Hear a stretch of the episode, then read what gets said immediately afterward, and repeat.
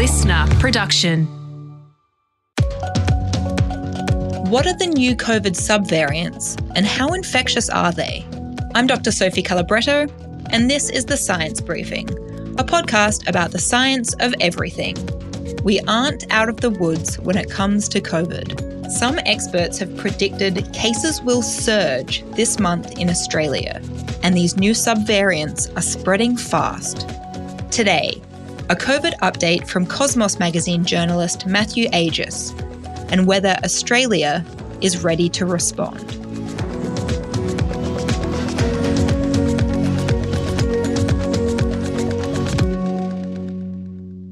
Okay, Matt, first I want to go back to November 2021. So that's one year ago now.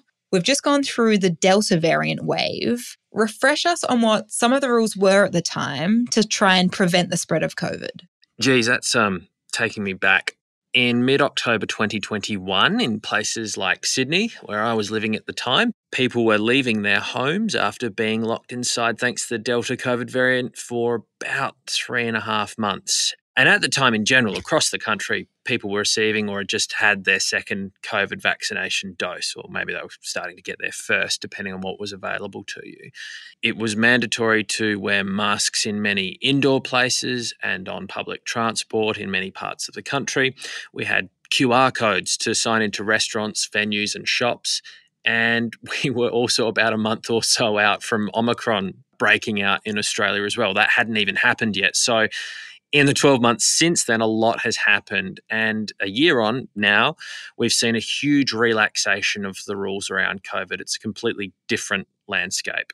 Can you run us through the situation now? There don't seem to be many rules in place. What are the rules? Yeah, well, there are very few.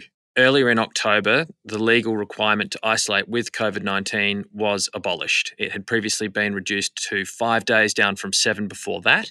However, that is no longer the case. If you get COVID 19, you are not legally obliged to stay at home. However, most states still recommend isolating from others if you catch COVID, which is a really important point. Mm-hmm. In Victoria, New South Wales, there is no obligation to report positive RAT results.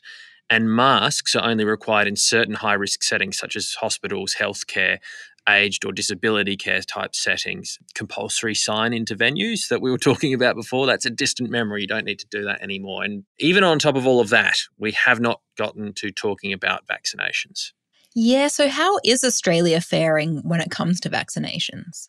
They've slowed dramatically in terms of vaccination rate. So, around 72% of the population over 16, so the groups that are eligible for their third dose, have had their third dose but that percentage has barely moved in weeks or months.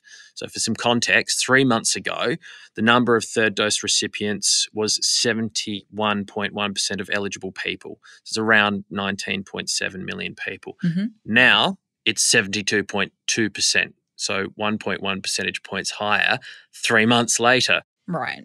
It's even less for the fourth dose. Granted, that has only been available for a shorter period of time and only to people who are over 30, the uptake is a little bit better in terms of increasing rate. It's currently 41.6% of those who are eligible for their fourth dose who've had it. Three months ago, it was 34.7. So that is a reasonably large increase by comparison to the glacial increase in vaccination for third doses. So, yeah, I guess that's a, a, short wrap of what the COVID landscape is today. While this is all going on, though, Australia's reported case numbers are starting to creep up again, and we are seeing new variants emerge around the world.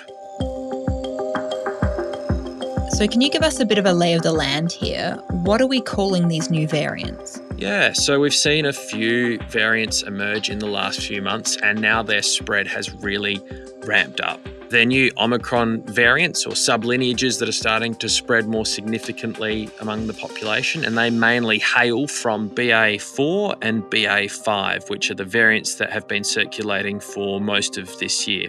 These new subvariants have been nicknamed the Scrabble variants by parts of the US media, where they're a little bit more prevalent than here at the moment. And that's because they use board game high value letters like B, Q, J, X, and Z. So, two examples there are BQ and XBB. And so, what do we know about where these subvariants have come from?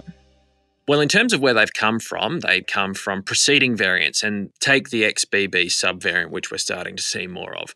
There are multiple mutations on the spike protein of that version of the virus.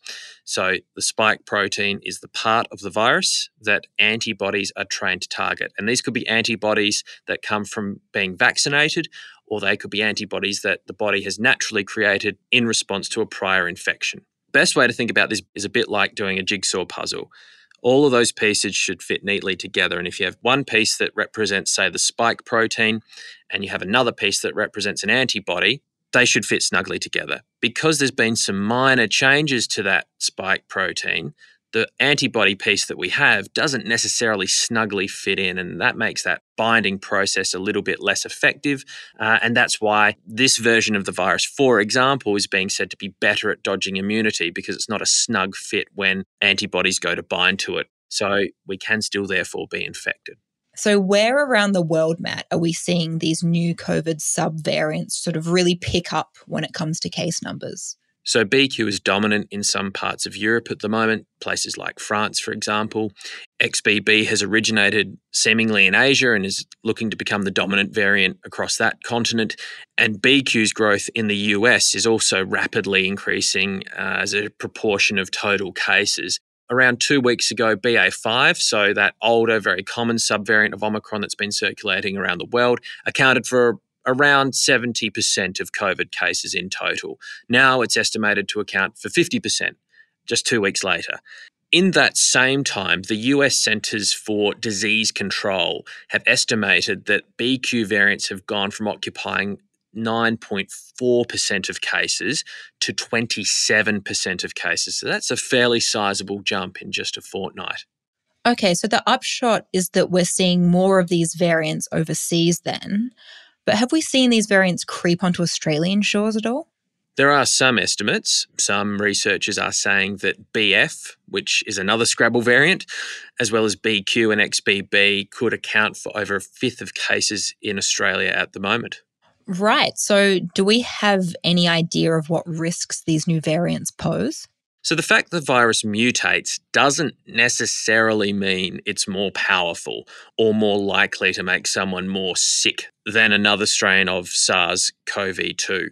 But for example, in the case of XBB, there are several mutations on the spike protein, which, as we've said, might mean it's better able to bind with cell receptors and infect us. We've seen this over time as well as more infectious strains become dominant. So, you know, we lived through the Delta outbreak and lockdown 12 months ago in Sydney. It was all the rage, and then it was replaced by Omicron. And obviously, being more infectious means that more people are more likely to get COVID. There are some suggestions that XBB and BQ might be better at dodging immunity, but epidemiologists are also pointing out that this doesn't necessarily take into account hybrid immunity, which is where people have been both vaccinated and infected with a previous variant. So you've sort of got this like double edged immunity sword where you've had the jab and you've got antibodies that way, and you've been infected and you've developed antibodies in response to whatever was in your system. So that's quite good and quite important to keep in mind. How concerned are experts when it comes to these new variants here in Australia? So there's a range of opinions on that from expert scientists, public health and public policy professionals as well. And they're generally around this idea that people have become complacent. Some health experts, for example, are expressing concern about the removal of compulsory isolation and how that was communicated in the media. Just because it's not legally required now for people to isolate, the risk of transmission isn't suddenly gone as well. Mm-hmm. On the other hand, there are other experts who are keen to dampen the language that is being used to talk about these new variants. And in this case, we've seen media outlets, even today, going out and calling BQ and XBB nightmare variants because of this ability for them to dodge immunity. But that's probably an extreme perspective to take because, as we've just said, there is hybrid immunity, which gives us a stronger immunity profile against new variants. Okay, so how is Australia responding? Like, are we doing enough?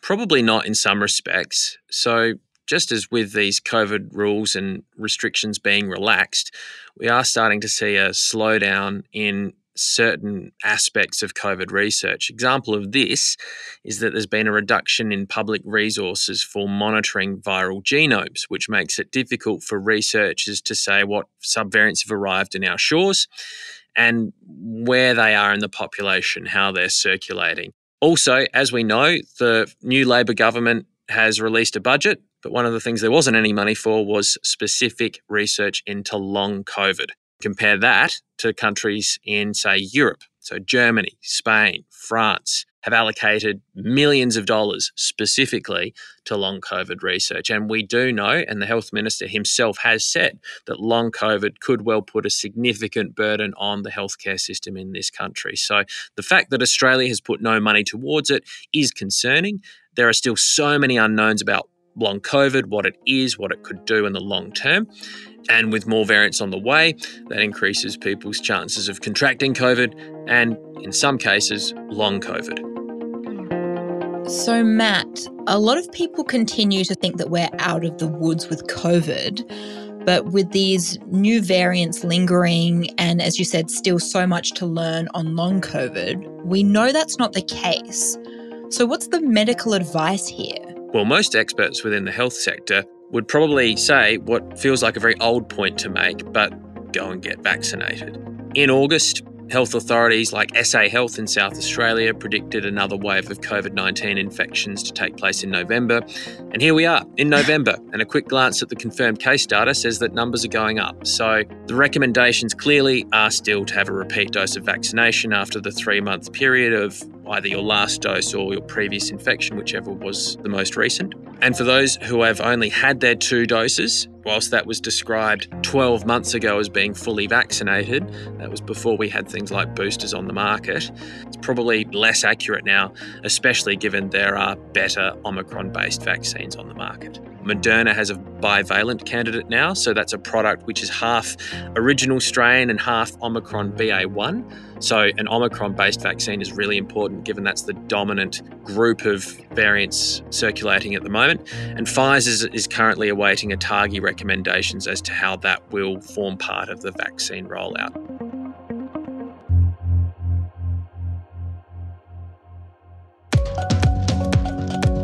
Matthew Agius is a science journalist for Cosmos Magazine. You can read more of Matt's reporting by heading to cosmosmagazine.com. And also, if you're a fan of the show, don't forget to subscribe. You can download the LiSTNR app to listen for free or subscribe wherever you get your podcasts. Just search The Science Briefing and leave us a review. Let us know what you think. The Science Briefing is produced by LiSTNR and the Royal Institution of Australia. This episode was produced by Jake Morecambe, mixing by Dave Stein. Our executive producer is Carla Arnold. I'm Dr. Sophie Calabretto. Catch you next time.